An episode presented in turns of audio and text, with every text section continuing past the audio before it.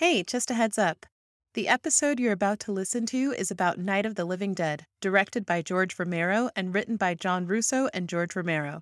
Some relevant trigger warnings for this movie include racial violence, violence against women, and gore. And our hosts rank this movie as scary. If you'd like to learn more about the movie discussed this evening, please visit our website, progressivelyhorrified.transistor.fm, for show notes and transcripts. After the spooky music, we'll talk about the movie in full, so be forewarned, there will be spoilers. Now, let's get on with the show.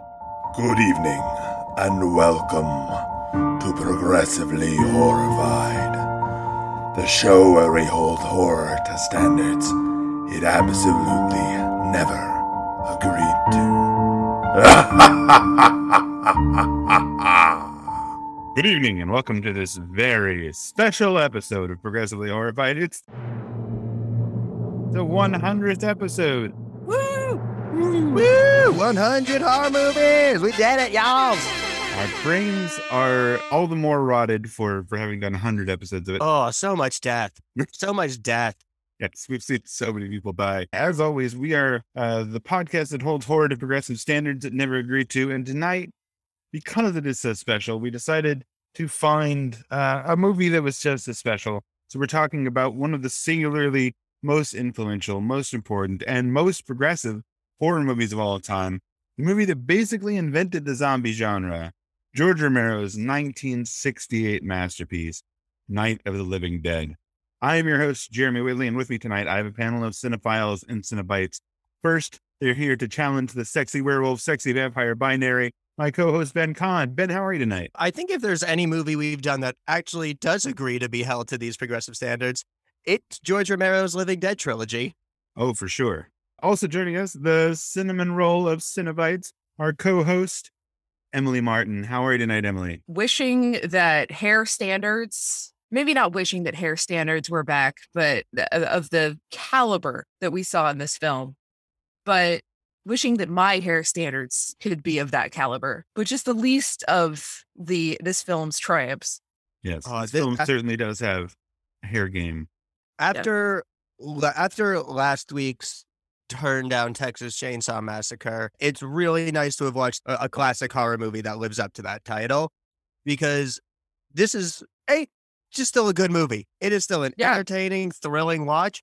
But then, God, when you think about every zombie trope that we just utterly take for granted that have appeared in dozens of movies and that this one film invented nearly all of them. And they yeah. don't say zombie once in the film. Which also honestly feels like a zombie movie trope. Yeah. yeah. It's the walkers and the ghouls and the creepy corpses. ben, uh, you drew the short straw on this one tonight, so uh, let's hear what this film is about. What happened? All right, join me, y'all, for our 100th film. Our story begins in 1968 when the world was still entirely black and white. Siblings Johnny and Barbara are driving to a cemetery to visit their father's grave. Johnny's unhappy because it's a three hour drive each way and it's already 8 p.m. I don't know why they left at 5 p.m., but apparently it's because Johnny slept in mad late. At the cemetery, the siblings are chased by an ashen faced man who is totes alive. Don't even worry about it, bro. Johnny tries to fight off the zombie and is knocked over and comes down with a bad case of head smash. The zombie chases Barbara some more and manages to catch up because Barbara immediately crashed the car into the first tree she saw. She runs to a nearby farmhouse where she finds a half eaten woman and just goes into all the shock. Zombies are surrounding the house, but never fear. Ben has arrived and he knows what the fuck is going on. Ben whoops a bunch of zombies with a tire iron and then sets one on fire because fire is about the only special effect this movie could afford. Ben describes how he first encountered the zombies when they invaded a diner he was in and he fought his way out and saw a flaming gas truck that the movie definitely didn't have the budget to actually do. Barbara tells about how the zombie attacked her, her brother and chased her, and Ben hates this story so much that he punches Barbara in the face. Barbara is knocked unconscious and is now pretty much useless for the rest of the movie because Ben 1000% gave her a concussion.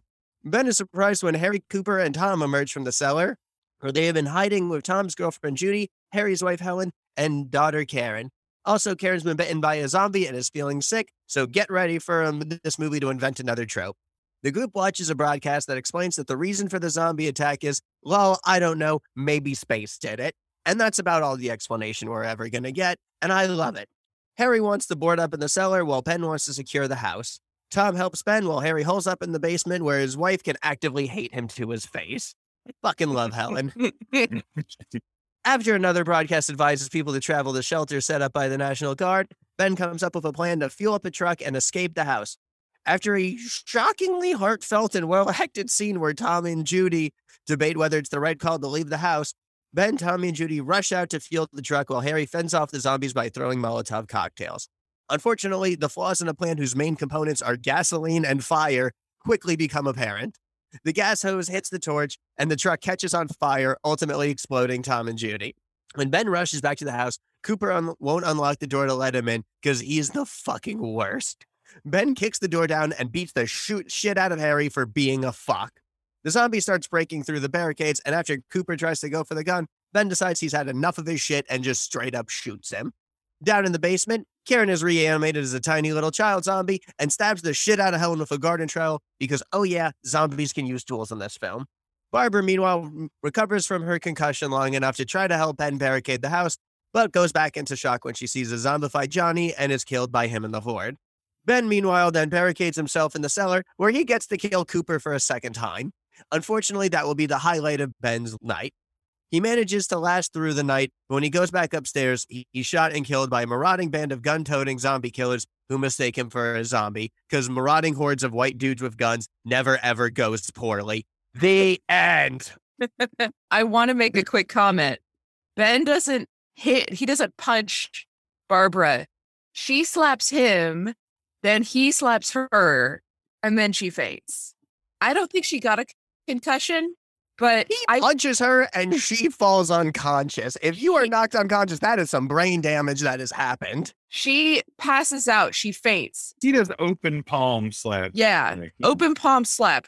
Which I mean, who knows? It could have given her a concussion when she fell to the floor. That yeah, looked he like, like just a straight up punch to me. He comes But- way downtown with his open hand slap. Mm. Yeah, he is a serious slap. But I think that it's really important to mention that until Barbara starts like laying hands on Ben to get out of the house so they can get Johnny, and because she's still in shock. Convinced Ben doesn't give Johnny her- is alive, even though that Johnny was dead before the zombie actually got to him.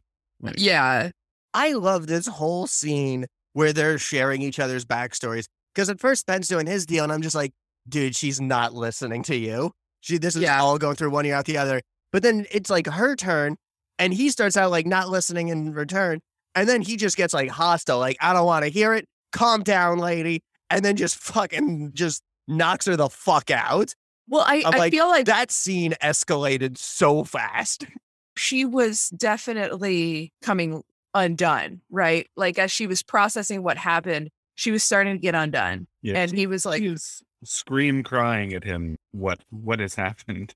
Yeah, and I want to ma- I want to mention this because it's really important to me because half of this time like between Ben and Barbara that they're in the house, Barbara's just wandering around and touching stuff and just like completely out of it and Ben is like taking stuff apart, boarding up the windows, finding tools, finding food, and he doesn't give her any shit until she starts to come undone as she's like freaking out like as she starts to to yell and scream and and try to like push him out of the way. He doesn't give her shit for not helping which i feel like is an important point because in a lot of other movies we have characters that are just freaking out and are you know essentially useless but people are giving them shit and the only person other than ben slapping her when she attack like essentially attacks him although she doesn't have a lot of power there but like Again, he fucking decks her and she goes down yeah for a good chunk of the movie.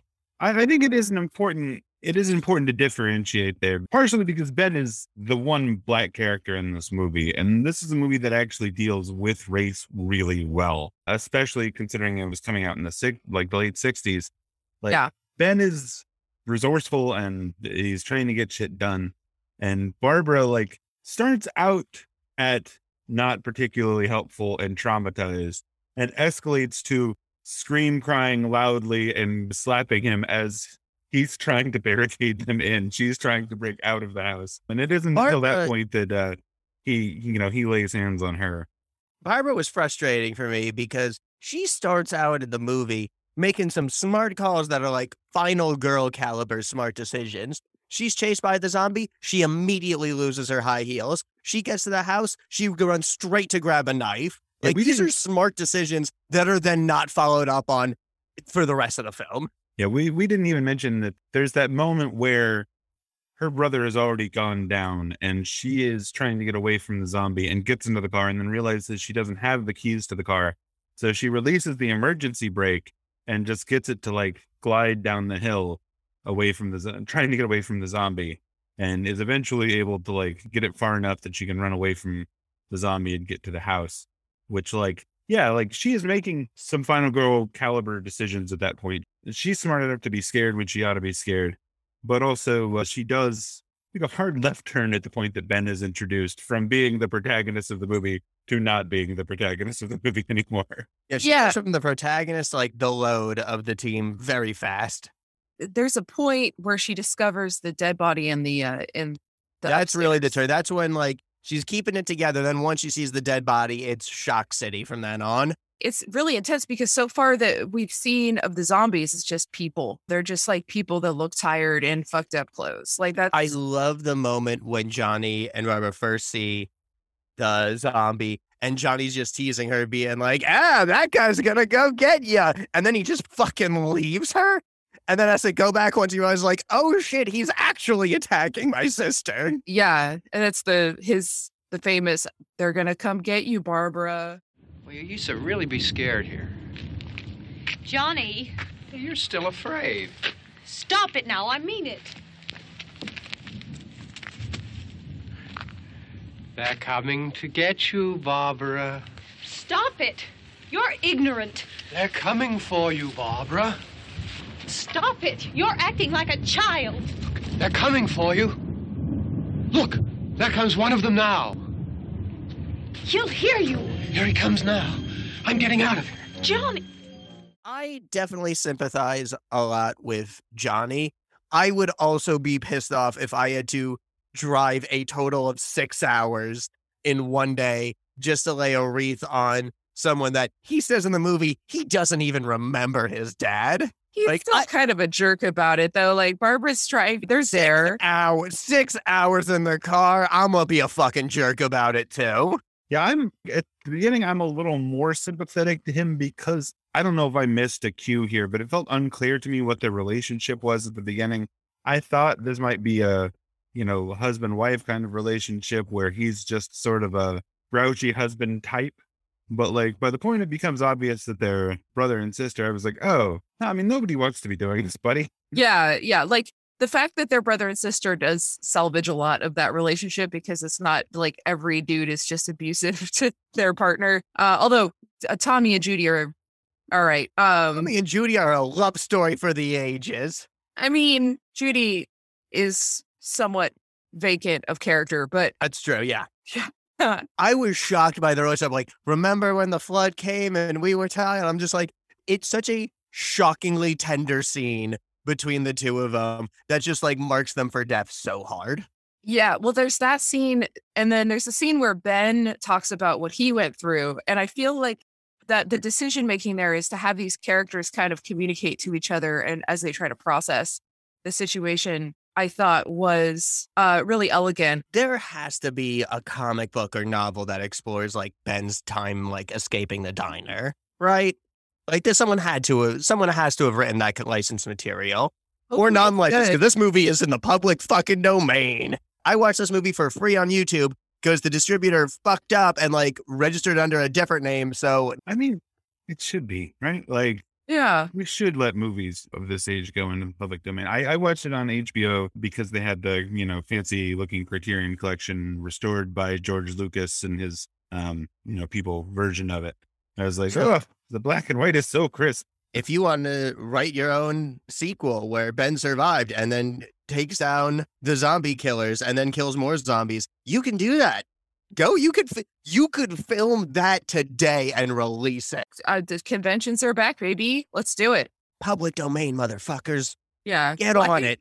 I mean, I think that's what movies have been doing for a while, but um, there's so much to talk about with Ben. First of all, when he's introduced, there's no comment at all about race, not even like a different reaction from catato- catatonic Barbara. Like, actually, I feel like Barbara becomes catatonic when she sees the dead body because that is a really terrifying effect. There's like a really horrifying look of the skull with eyeball and everything.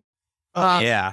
That, yeah, it's that- honestly one of the scariest images in the movie. Yeah, and that's the turning point. And again, like this, that's another thing this movie does elegantly is it chooses where to just go hard. But It's not completely elegant because the ending credits for me seem a little bit gratuitous, but we'll get to that um as we get back Okay. to Ben. I know it's kind of the point, but I do want to say though, like just about Ben, Duane Jones is the actor is fantastic in this movie. Yeah, He's like really good. He, The he whole scene- literally like swoops in. He, you know, comes flying into this scene and is the one who's the most hands on. And I like that he's so well defined and that he is not particularly nice. He, he's not terribly concerned with being nice to people and, and coddling, you know, the people who are having an emotional breakdown at this point. He is efficient. He is looking out for everybody. He's trying to get stuff done. Like he's like, all right, what do we have to do? This is this is a list man. He's got like he gets in there and he's like, we got to do this thing, got to do this thing, got to do this thing. Like yeah, at no point, unlike some other characters in this movie, is he like, I'm just gonna leave you all to your own devices. Like I'm not gonna help you. He not only takes leadership, he demands leadership. Like he has a line to Cooper that I absolutely love when they're debating whether or not to barricade the house or hole up in the cellar, where he says, You be the boss down there, I'm the boss up here. Yeah. Like fucking legend. As long as you're up here, you do what I say. yeah. Granted, it is a little complicated by barricading yourself in the cellar ends up being by far the most effective survival strategy. Yeah, but If Uh, everyone had listened to him and not fucked up his plans and helped him and unlocked doors when they were supposed to and not poured gasoline on torches, then it all would have worked out. Yeah, Actually, thi- I'm still not sure. Actually, I'm still not sure about that truck plan. Uh, that much fire and gasoline feels like an accident waiting to happen. To the point where they can't get the gas tank unlocked, and so they shoot the lock off, and so gasoline starts going everywhere. and gets on the torch, gets on the car, and it's like, oh, oh well. That plan Yeah. went about as badly as it could, as quickly as it could. So, a few things about the fire in this movie. A, I love when Ben sets the first zombie on fire because that thing just catches goes entirely up in flames like immediately, Yeah, and it's hilarious. I think zombies sweat kerosene in this franchise. it's I- very B- dry. yeah, The uh, news reporter says later they're very flammable. yes, We talked about treatment of actors on films last week of Ta- Texas Chainsaw Massacre. Now, I couldn't find anything or anyone talking about this. I'm a little worried about a movie of this budget and filmmaker experience setting real human beings on fire, which they clearly did. Well, they've got it's very stunt fire though. The way that Yeah. the people get set on fire, it's like it goes up uh, up the leg and arm in a line, and then they start you know windmilling, and it's like oh no, this is this is the stunt guy who's wearing the you know fire padding who you know yeah, they set on fire. Yeah. I mean, that's a that's a pretty established process, I think, in in uh, visual effects at that point. But I mean, saying, if Sam Raimi had started setting dudes on fire like in the 80s making the Evil Dead movies, I would have been worried. I'm like, I, do you know how to set people on fire, Sam? I think you can't get any sort of license to do that at all unless it's like the appropriate people are involved. I don't think. Texas Chainsaw Massacre got any licenses for any shit it did. Did it set anybody on fire though? They didn't, though. So that's a, that's a good point. Would have been a better Yeah, and I movie mean, if we'd had a couldn't find chainsaw again for that's also on fire. There's, there were some sausages on fire. But yeah, back This to movie- back to this good movie. which invents so much that zombies eat dead people, that they're not uh voodoo like monsters that obey a master, that they're explicitly like dead bodies reanimated. They are slow Um, and shambolic. Yeah, like I think the only things about this movie that like aren't like long term is that in this movie they can use tools, which doesn't happen in future zombie iterations, and they have just like I don't know space radiation as the explanation instead of the virus, which is usually what it is nowadays. Pretty much everything we associate with the zombie apocalypse is right here in this one film. Yeah, including That- say like it, it becomes developed over the course of it. Like they don't know at the beginning how to kill them, but you know the scientists say, "Oh, all right, you have to remove the head or destroy the brain." Like that's what we figured out. Like Ben discover like Ben kind of discovers it on his own earlier than that with a headshot that I had in my notes. Like, was this the first zombie headshot in film history? Ben just keeps hitting things until they don't move anymore, regardless Yeah. of how he has to do it. Yeah, I think that's interesting to me. And the tools thing, I think, is pretty consistent throughout the Romero zombie films. In, Yeah. uh, you know, Dawn of the Dead and Day of the Dead, Land of the Dead, is like the zombies can learn. They can figure out ways to break things and throw things. And I think one of the single best shots and single best moments from this movie is the zombie daughter coming after her mom with that garden trowel. And it was like, because that's that's frightening. That the Oh, yeah. kid is the scariest thing in this movie. Yeah, and the initial presentation of the zombies in this movie are not initially gory. Like the first guy is just kind of tired looking and shambling. Yeah, there's We- noticeably not zombie makeup on these actors. Yeah, I mean not a lot of it. And every so often you see a little bit here and there. And then other thing is important, zombies are all white. There are a few female zombies, not a lot of them, but initially the zombies that are attacking Ben and Barbara in the house are all white dudes. Later on, the horde starts consisting of people of various states of undress, which I'm sure was very scandalous. There's a naked woman you see from the back, and then there's like some people who have some makeup on their faces, and here and there, sometimes just like death makeup, which is, is the sunken eyes and the cheekbones, and then otherwise, you know, sometimes a little bit of latex on the face.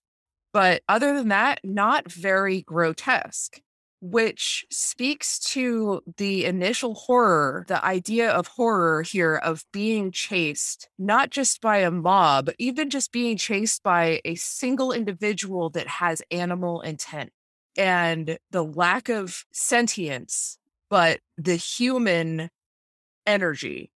Right? The human ability to use tools, the human strength, the human resilience. Because after all, human beings are very, very dangerous animals as much as they're treated as fragile in a lot of horror movies because the protagonists have to be relatable in that fear.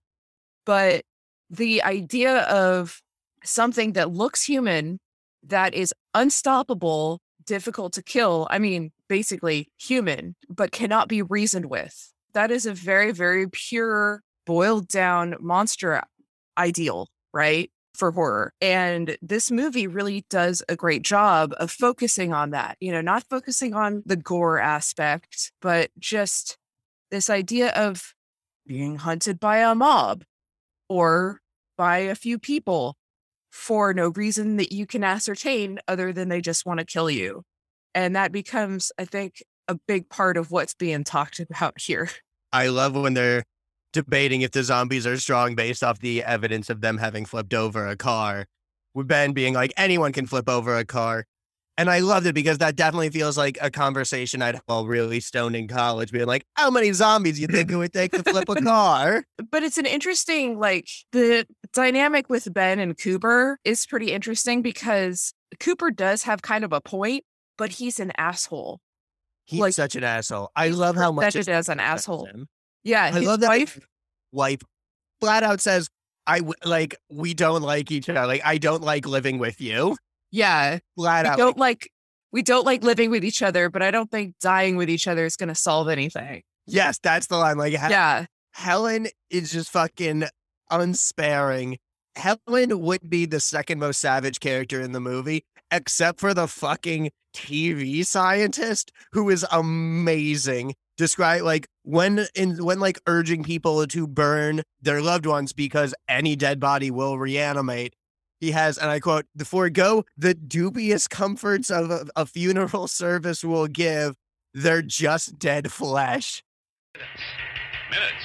Well, that doesn't give people time to make any arrangements. No, you're right. It doesn't give them time to make funeral arrangements. The bodies must be carried to the street and and and burned. Uh, they must be burned immediately. Soak them with gasoline and burn them. The bereaved will have to forego the dubious comforts that a funeral service will give. Uh, they're just dead flesh and dangerous. this TV scientist gives no fucks. I The just dubious comfort wanna hear a about your funeral will give. yeah. Holy fuck! He just went there like zombie apocalypse or no. This this man is just fucking going for the jugular.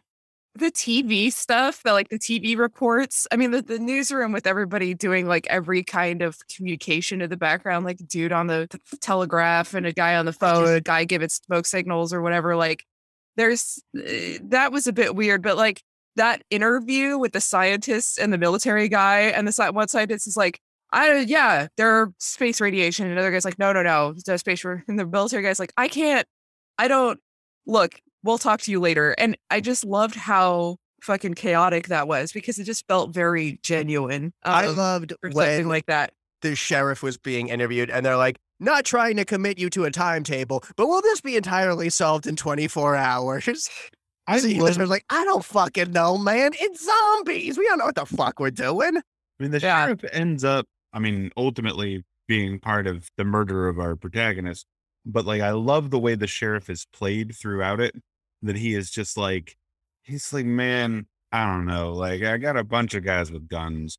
We're just going around shooting them. It takes a lot of time. It's going to take a lot of effort. So, man, we're just, we're figuring it out as we go. Okay, so in terms of the ending, I went into this movie already knowing the ending. Like I've known what the ending is for a while. But in my head, I always thought it was like Ben like comes out of the house, bursts out of the cellar, that these that the sheriff and his posse would have like a clear view of him and still like make slightly snap decision, but also just make a dehumanizing decision to shoot him. So I was a little surprised when it was just like, oh, a curtain rustled. I see a silhouette. Bang, nailed him from like 50 feet away without even know, without like seeing any detail. Like I was surprised by how sudden it was.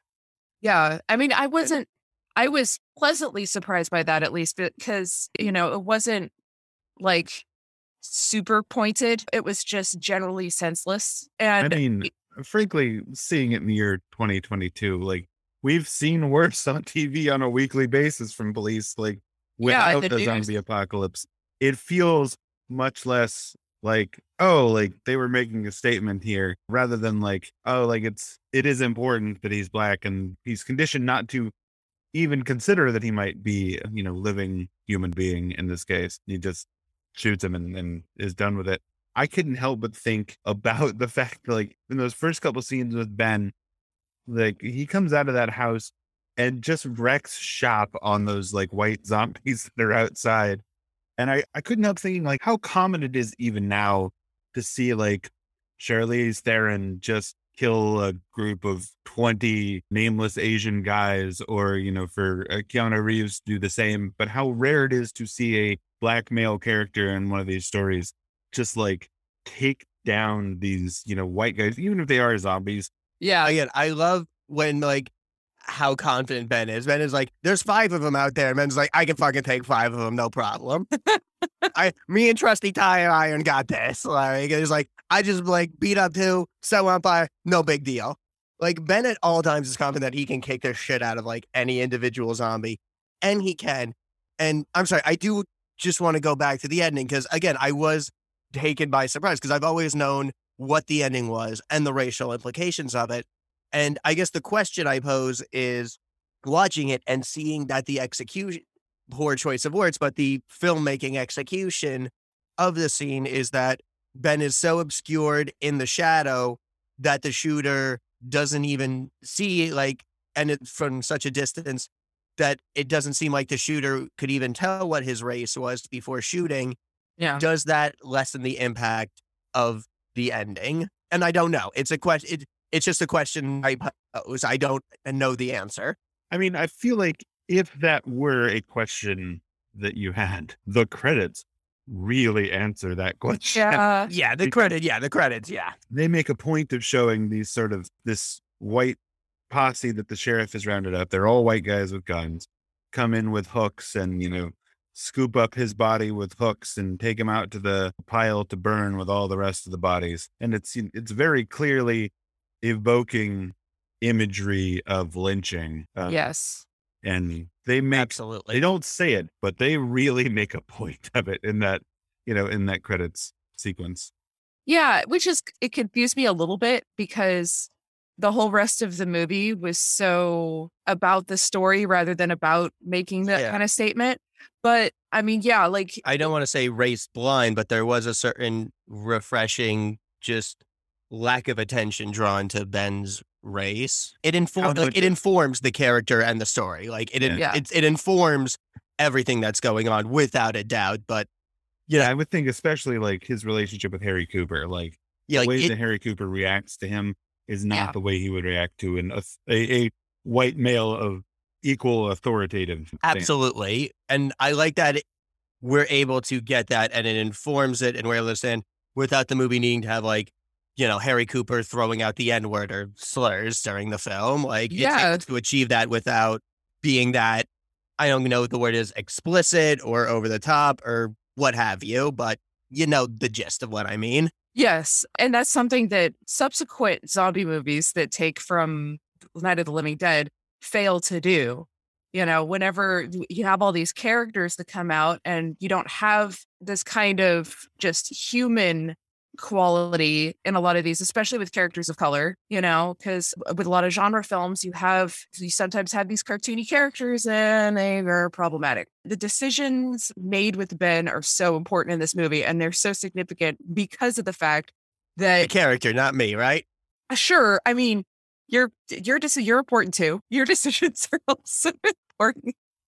But, uh, like, you have to specify because of Ben's decision. I'm like, is this the recap or is this the character? the character so no the character the decisions that the film makes the narrative makes with ben the character is very important especially because this is not the decisions that are made in films that are inspired by this movie and this movie does representation so much better than movies made this year right Oh Like- yeah, without a doubt. Yeah. So, you know, I'm glad it's in the public domain. And the fact that he survives through everything.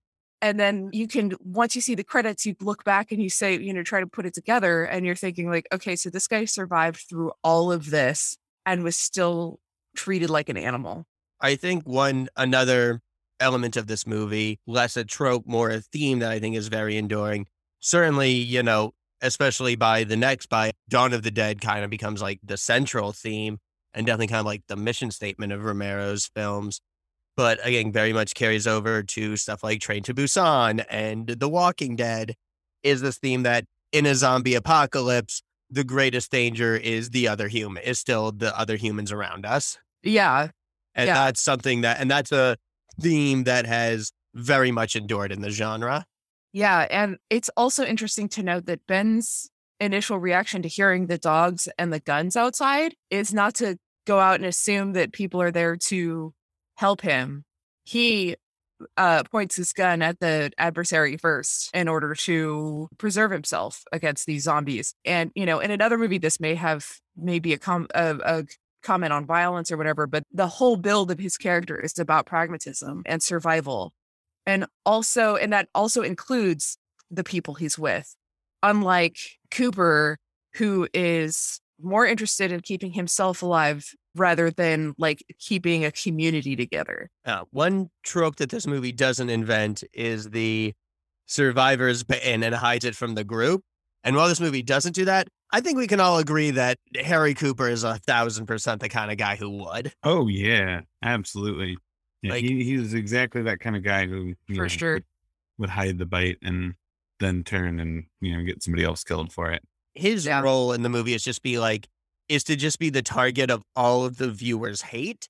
And he does a good ass job of it to the point where, like, hiding in the cellar is what ultimately helps Ben survive the night, which was Harry wanted them to do from the start. But he's just such a fucking fuck that you know that, like, you don't even want to give him credit for being right. Because mm. fuck him. Yeah, yeah, well, I mean, I think where this movie hits the nail on the head the most is like we learn what like a half an hour in that like Harry and the rest of his group have been there the whole time. Like they were here before any of the rest of them got here, and they locked themselves in the cellar. And even though they heard people upstairs, even though they heard like people who were clearly alive fighting against these dead people, they did not come up to attempt to help. They were not interested in lending a hand at all. And like, I think that's like so much a theme of the Romero strain of of zombie movies, where it is so much about the zombies being poor people who are the rich people are doing their best to keep all of their stuff and not to help anybody else at all. And you know, the zombies are there to take and eat, uh, eat the rich, as it were. I loved when Harry first comes down. It's like we couldn't hear anything from down there, and Ben immediately catches him in the lie. Yeah. Like I love Ben's attitude towards Harry from the start. Is I hate you, and I'm not going to put up with one ounce of your bullshit. Yeah. And that's the first time that like Ben gets really spiky, that he gets really aggressive. The slap is a different thing, I think, because this that you know, that was a, a desperation moment for both of It's them. also very much a, I don't know, tradition of filmmaking at the time is if somebody starts acting crazy and screaming, you slap them, and that's what solves the problem. I've got to get out of here. Calm down. Get a hold of yourself. Stewardess, please let me handle this. Uh, I've got to get Calm down. Now get back to your seat. I'll take care of this. Calm down. Calm down. Get a hold of yourself. Doctor, you're one on the phone. Yeah. And it, in this case, it also didn't solve the problem. Yeah. And you all Well, it did see- keep her from screaming for a minute. Yeah, and, like, attacking out the him. door. But yeah, But even when Ben shot Harry, he oh God, that the actor's so good because you could see the like consternation and then the regret and then the like, "Ah, fuck, well, I had to do it. And you could see his like conflict on his face. yeah. I mean, uh, at that point, he it's happened so often and been such a big problem that like he knows at some point, especially now, it's either going to be him or Harry. Like, Yeah. that's that's the choice. I mean, when Harry doesn't lock the doesn't unlock the door and forces Ben to have to kick the door in, which is then a huge weakness in the house for the rest of the movie. I mean, that like that's a turning point. Like that is when it really becomes like only one of them is going to survive. Like Yeah. uh, two of them knowing each other. Like that was explicitly like Harry leaving Ben to die, explicitly abandoning him to be killed. And God, is that satisfying when Ben comes in and just starts beating the ever loving shit out of him. Yeah. Yeah, which And must I- have been like a wildly unusual scene in cinema at this point. I know, like Right? Romero had, I know Romero had a lot of trouble like getting this shown in places in the early days because of the fact the, the fact that not only does Ben absolutely wreck shit on all these like white zombies, but that he like actively beats the shit out of and then has to shoot Harry because Harry is such a complete asshole. Yeah. Like Ben is in so many ways just the embodiment of what white America fears, like a strong, intelligent, confident black man who is taking no shit and is fully willing to just beat the fuck out of any white person that get that tries to get in his way. Yeah, and Harry is absolutely like the embodiment of conservative America, oh, and it's Oh, yeah. Yeah. like, he is worried about his. It's theoretically he's worried about himself and his family, but his family fucking hate him. So mostly he is just worried about himself, and you know can use his family as an excuse for whatever else he needs to do. I And yeah, I think he, he there only cares about other people in as much as it benefits him to do so.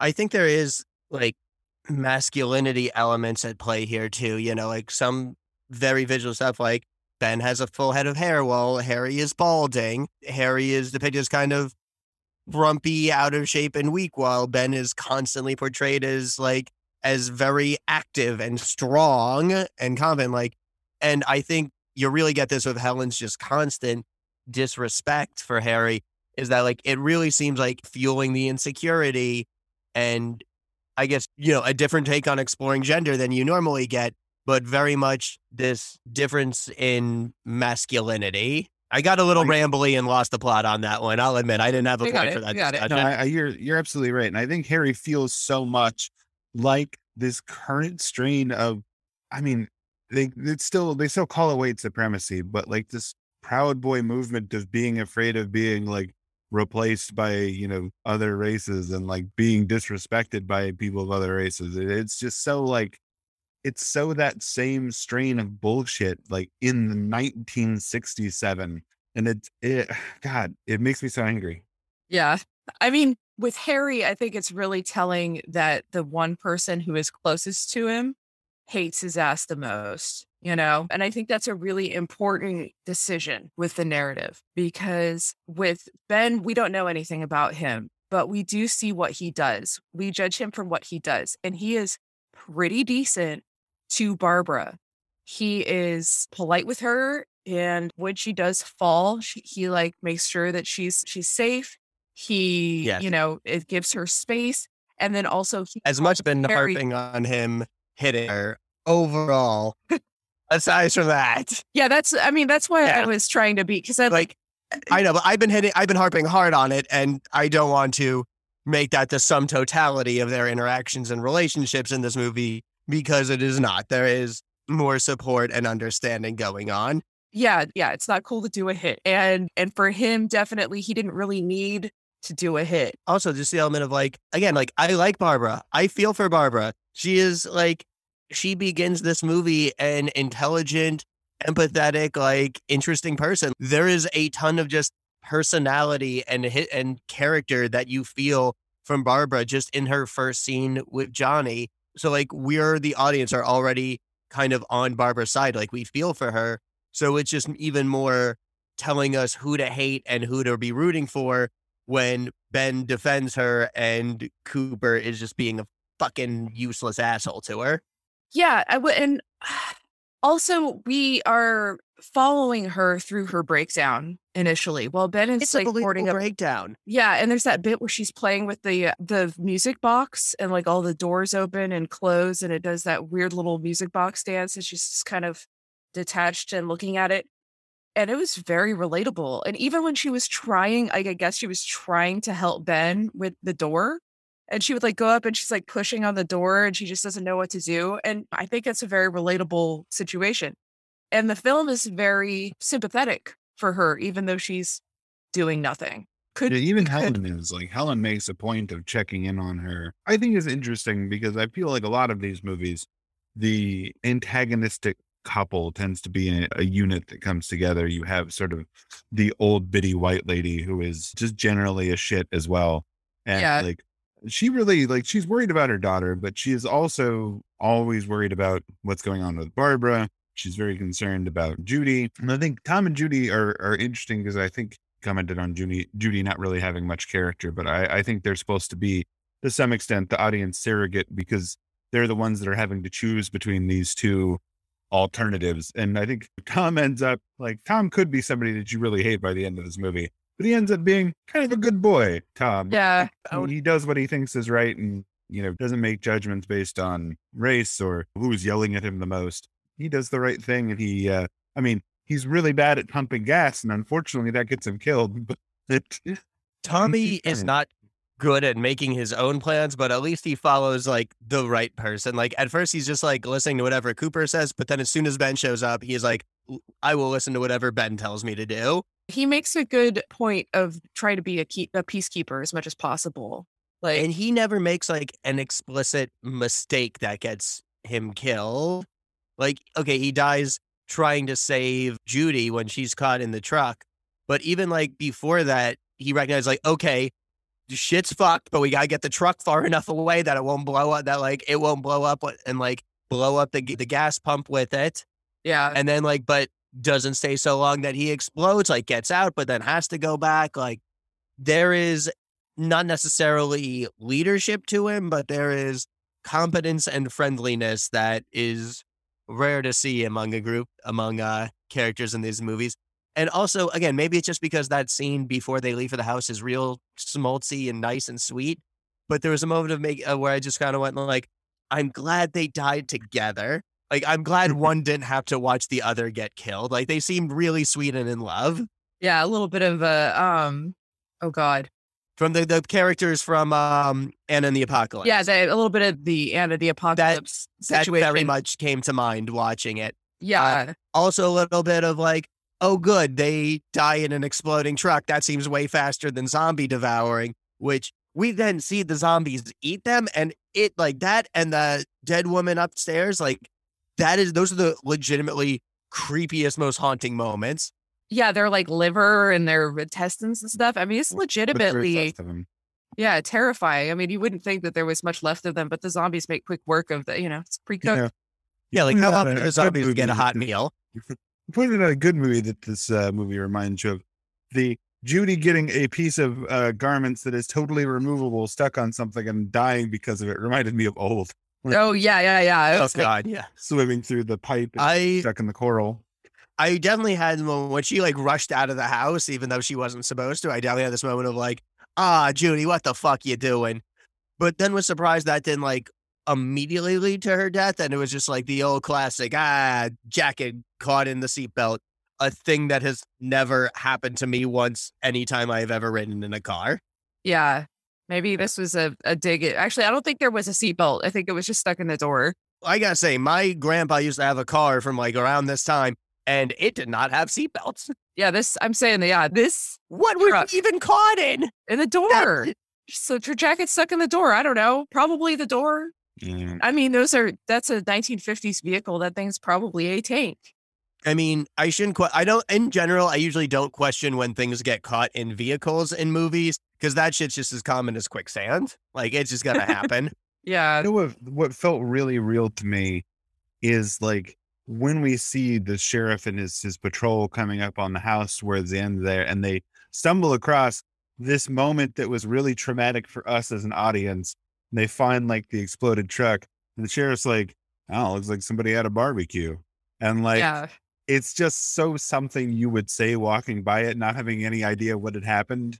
And it just feels like very real and callous in a way that, like, yeah, that's going to happen in a zombie apocalypse. You're going to, It's Yeah. It's there's such a casualness too. Like when they're doing like the newscast before then, and it's like the day after the zombie apocalypse, and they're like, "All right, I think we're done here. We got wrapped up. Oh, can't wait to get home. Oh, long day at the office. Am I right? Like there's just to relax. It's like we've been through so much danger and tension for the last hour and a half. And these guys feel totally, completely safe. Like there's no threat going on. Yeah. Well, and there's a this casualness to their callousness that is so like I feel like it's a bit understated at first, but I think that's another like really clever move for the film because it's just like, yeah, this is how it is.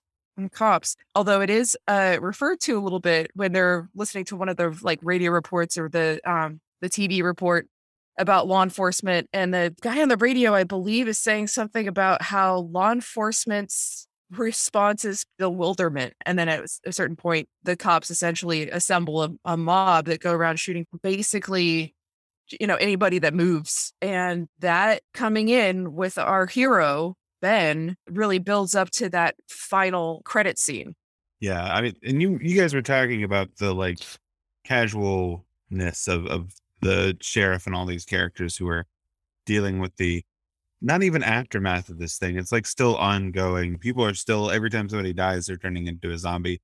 It, it just feels so eerily familiar to me in the year of our Lord 2022 of just being like, oh no, that's just the thing that happens. That's just how it goes. People die and there's this horrible thing. But we're just gonna get used to it. Yeah, yeah it's, it's tough, man. Like, it's hard to believe that we would just solve like easily solved zombies instead of just like, oh, well, zombies mean freedom, and so we have to have a zombie apocalypse every every week or so. yeah. Another town's got to have its zombie apocalypse. and that's one of the reasons that I'm very over zombie apocalypse movies is because I feel like there's an element to it that is still very real to me. Uh, what about Warm Bodies, the one where Nicholas Hoult is in a romance and a solid quarter of the movie feels like combination car slash Abercrombie commercials? I haven't seen that one, so I guess I have to. It's solidly below average, but not terrible. I do want to talk a little bit about the vocabulary in these newscasts where they're like, there's a string of murders, these assassins, you know, and the zombies go from assassins to ghouls. And I just thought that was interesting. But I'm going to take this opportunity to mention that I think that the radiation thing as a zombie conceit is really fucking underrated. Like, yeah, Yeah. it's, it's Yeah. very central to this movie being made in the 60s is that like it's radiation from space. like, you know, Yeah. It was very key. As an audience member, I don't need an explanation. This Yeah, I isn't mean- a mystery I even need an answer to. Zombies are attacking, and these people have to survive a seemingly impossible situation. That's all I need to know. And the best way to make it co- uh, an explanation unknowable is just be like space madness. For me, I that's I- really good. I did love though before they're like, but uh, it's space radiation. That's the cause. When they're announcing like, hey, breaking news: president's having a meeting with all with his whole cabinet, and guess what, motherfuckers? Goddamn, NASA's gonna be there. Get hype. I know. and then they're like, we don't have any information, but where everyone's just like, why the fuck is NASA there? Yeah, right.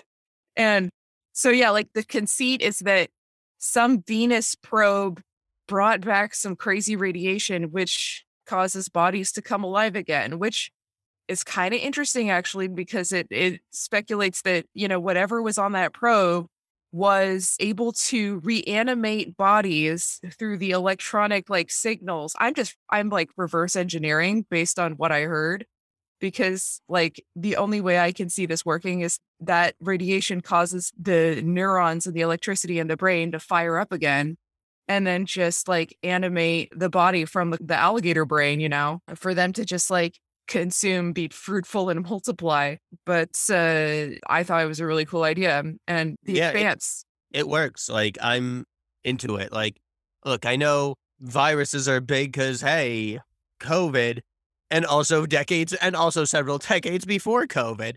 I don't know when viruses became the main reason. I wonder when is that? Because I, because given that Romero was big, God, would that have honestly been Resident Evil in the nineties? no, no, there, was, could be. there were viruses before that. Is it the Andromeda strain? Is the real world the Andromeda strain? I don't know what the Andromeda strain is. The Andromeda strain is a is a space virus, and Oh, it, that's what's just combining the zombie origins. That's Yeah, that's done. yeah. Oh man, yeah, then you're gonna get you're gonna get super zombies with space with space virus. That's like zombie on zombie. talk about a movie that does have some progressive stuff in it though but we'll talk about that another day maybe this this october but stay tuned uh subscribe to our patreon and you can hear me talk about andromeda strain anyway so this movie goes hard and it goes hard like right around the tragic element really goes hard once that truck explodes and then we have the you know the cascade of events which i was not expecting this movie to have the the zombie daughter fucking psycho kill for a, maybe a solid minute of like crazy screams. Oh yeah, Um, those screams echo. They reverberate. They got all sorts of wonky. I don't know what they did, but them some crazy ass screams. That is a hardcore death of just a small child driving a garden trowel That- into her mother over and over. Yeah, that scene because like we see Harry like stumble down there after he's been shot and collapse in front of her, and like the real first thing that we get that's an indication that the daughter has has become a zombie is like when Helen comes down there, she is eating her father. I, it's like oh shit, it just got real. Yeah, I also love how Ben, once again being on the ball here, is like, oh, our daughter got bitten. And now he doesn't know what exactly is going on, but he knows it's like, well, that sure as fuck ain't good. Did they mention that she had, was bitten? Yes, Yeah. he's bitten. And Ben's response is, who knows what kind of virus, like, what kind of like Yes, that's viruses right. these things have. Like, this isn't even a trope yet. And Ben knows, oh shit, zombie bites are bad news. Well, I mean, any anything that is dead can give you some serious infection. Which Like- I guess, yeah, I guess you should just be common sense. Bites are bad, but yeah, I don't know. I still, I'm still giving it to Ben for being awesome on that one. uh, yeah. Well, I mean, it's more explicit that the radiation or whatever it is is affecting the recently dead. So it's not that the uh the bite turned her into a zombie. It was that The she bite- died yeah, it- from the I- bite. yeah. Yeah, which is probably an infection, you know, just a regular old infection, and then the, the space madness got her. But Are zombies like Komodo dragons? You decide. if Komodo Oh man, if you got bit by a Komodo dragon and then you became a Komodo dragon, then it would be kind of like District 8, sort of. District Eight, District, whatever number district, where the guy is in South Africa and then he gets turned into the bug alien when he gets hit with bug gasoline. District Nine. That's the one. I was off by a district. District Eight is werewolves. isn't Oh yeah, yeah, yeah, yeah. That's right. Werewolves, That- look, there's, that- there's vampires after that. Ghosts is, I think, District 3. All the districts are different. You know? I will say though, imagine being in that audience when that zombie child killed her mother in 1968. Oh, not man. People are like, oh, what would you do if you had a time machine? Would you kill him? I'm like, I'd go to 1968 and see audience reactions to the little girl death, uh, little girl mur- murdering her mom in Night of the Living Dead. Then you jump forward 40 years and go see audience reactions to Zack Snyder's Dawn of the Dead when the tiny zombie baby rips people open and starts zipping around the room. I don't. Are Listen, we ever Zombie going ba- to talk about Zack Snyder's Dawn of the Dead in this movie or in this show? Dawn of the Dead, yes. Army of the Dead, fuck no. there there was a zombie baby in, in Dead Alive yeah, that the dude had to babysit for a whole day. Dead Alive knew it was a joke. Yeah. Dawn of the I Dead do, did not. I do like how Ben had that initial reaction of like, oh shit, child, this is like bad and freaky. But then he's like, ah, back to the mission at hand. Fucking get out of here. You're not, you're just not strong. You're a weak little tiny zombie child. I'm, I'm done with you, child. Yeah, I think uh, it's that's easily the best part of the movie. We talked a lot about the race stuff in the movie. We talked a lot about, I mean, class isn't openly addressed in this movie, but is very tied up in everything, especially with the race. Class will become a much bigger part of it in the later Romero movies. There's no queer representation in this movie. No, nothing queer in this movie. In terms of, I struggle with whether this movie is feminist or not because you look at the characters, it's like, okay, not. Barbara spends a lot of this movie just being in shock, but I find her to still be a very likable character, and her shock and trauma are very believable and understanding. And Ben doesn't fall to, and like, and Ben, like, well, aside from the part where you know he, he uses violence to calm her down slash knock her out are the other characters that we like don't judge Barbara for their for her trauma and her shock, which makes it easier for us, the audience, to still support her. Helen gets credit for just hating the fuck out of her husband, who's terrible. Unfortunately, both Helen and Judy are pretty passive as characters. They don't have their own stories. They don't do their own things. Judy pretty actively fucks up the rescue attempt, whether she means to or not. Um, So I don't think this movie's like terrible towards its women characters, but I definitely wouldn't also wouldn't say that any of the themes in this movie are feminist. those five minutes between Joey dying and Barbara getting into the house and discovering the dead woman, Barbara's pretty solid. Yeah. But yeah, I mean, race is definitely this movie's big thing, and Ben is such a well written, interesting main protagonist for this movie. Like again, like his level of just sto- not stoic is the wrong word, but just like his unrelenting practicality and pragmatism. Yeah. yeah, and there I there find- won't be another black character like him in a horror movie for at least twenty years. Yeah. Which is like Yeah. after this, we do have there are several movies like Blacula that like have black people in horror, but they're so centered on black exploitation. There's so much active use of tropes, a lot of them racial and racist. And this this movie doesn't have any of that. Like he is unquestionably the protagonist and the hero of this movie. Yeah, it is. and yeah, it makes a it makes a real statement with him going out how and when he does in this movie. Yeah. yeah, and- this movie definitely explores it, and these are super important themes. But it, I feel it does a good job just letting itself be a pure zombie movie while still doing a fantastic job tackling and exploring and bringing to light these themes and issues. was he written black? Like, was his character intended to be black in the original script? It's hard to say. Uh, Romero co-wrote the script, and I know it was very much like from interviews with him, very much his intention to make a racial statement in this movie. Yeah. and I think you know you absolutely have to see that in imagine it later have to be. Romero movies as well. Is there there are a lot of black characters in Romero's horror. And he's, I mean, just as a filmmaker, he strikes me as always just very intentional. Like the and like just how focused the anti-capitalism and consumerism message in Dawn of the Dead is. I mean, earlier I mentioned, I, mean, I used the word elegant, and I feel like that was, that is especially applicable to how Ben is presented in this movie, which is why I ask, because like in 1968, it's incredibly difficult for any film to present a character of color without falling into a stereotypical expectation. And this character is one of these few, like, one of these few, it- just in the entirety of, of horror, few characters that could be any race initially until we get like the statement about the police really coming in at the end there. But the, I mean, I, it sounds like that George Romero intended. Okay, let, Yeah. there's actually some information about this. The character of Ben was originally supposed to be Aha, we've done a- research. a Yeah. crude but resourceful truck driver with no specifications on race. After Duane Jones, Huh. in real life, a self-serious, erudite academic auditioned for the part. Director and co-writer George A. Romero rewrote the part to fit his performance.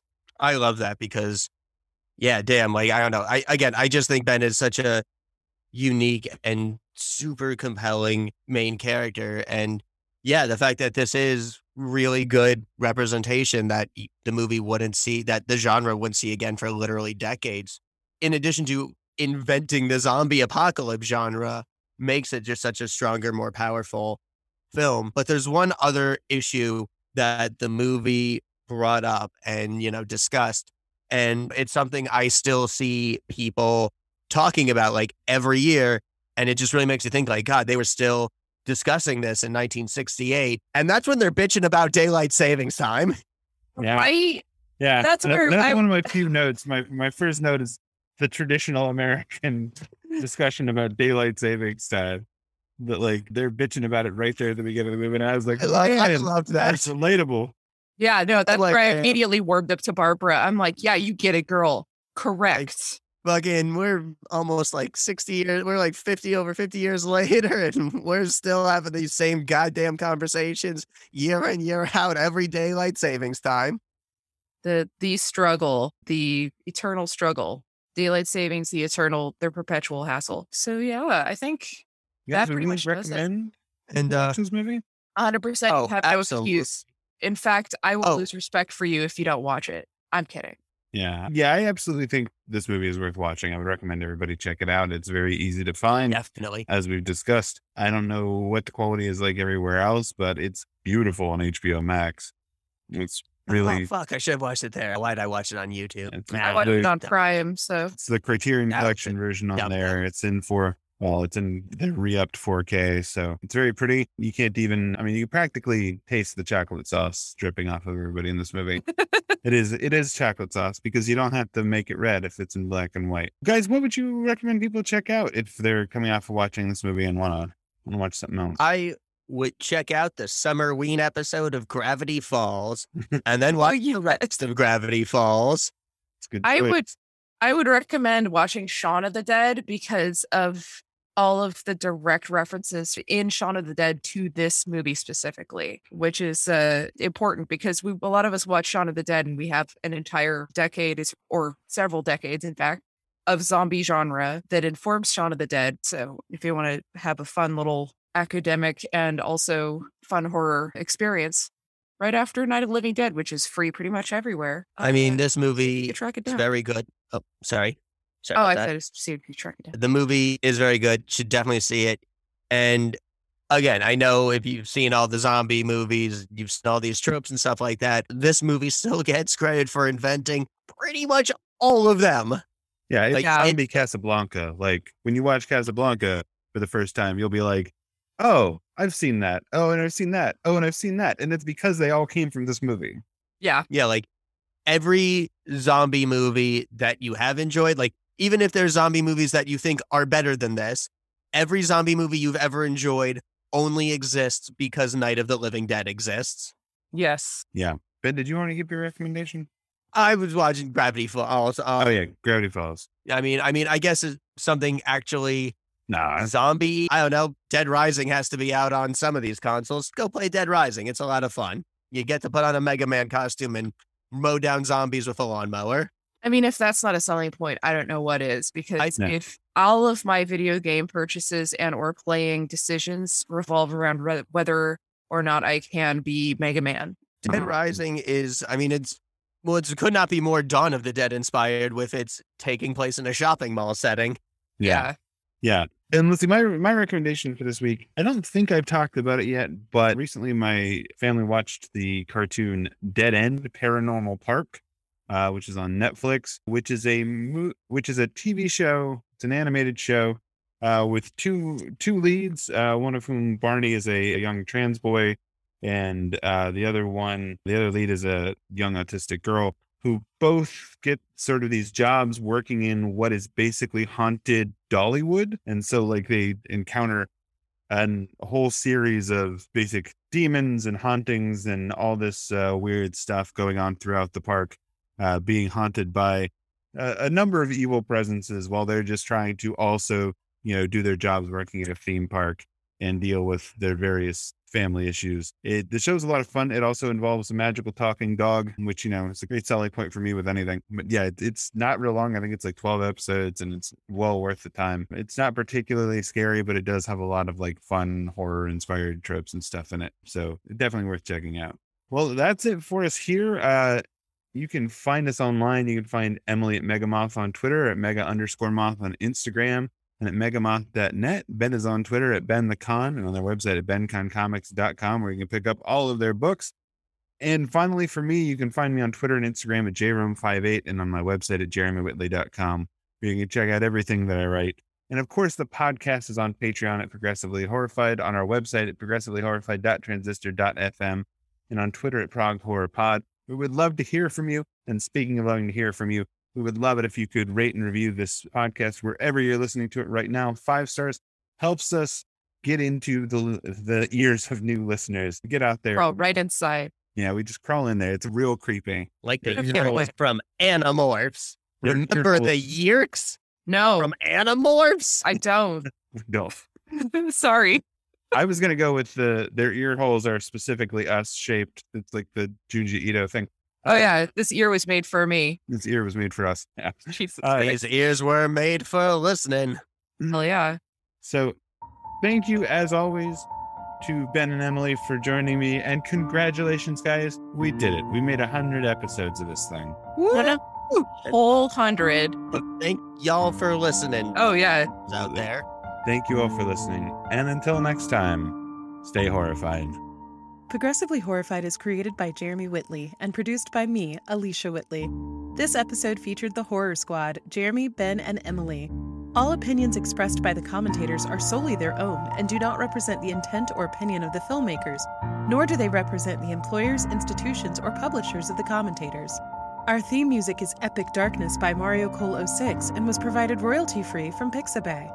If you like this episode, you can support us on Patreon. You can also get in touch with us on Twitter at Prog Horror Pod or by email at progressivelyhorrified at gmail.com. Thanks for listening. Bye.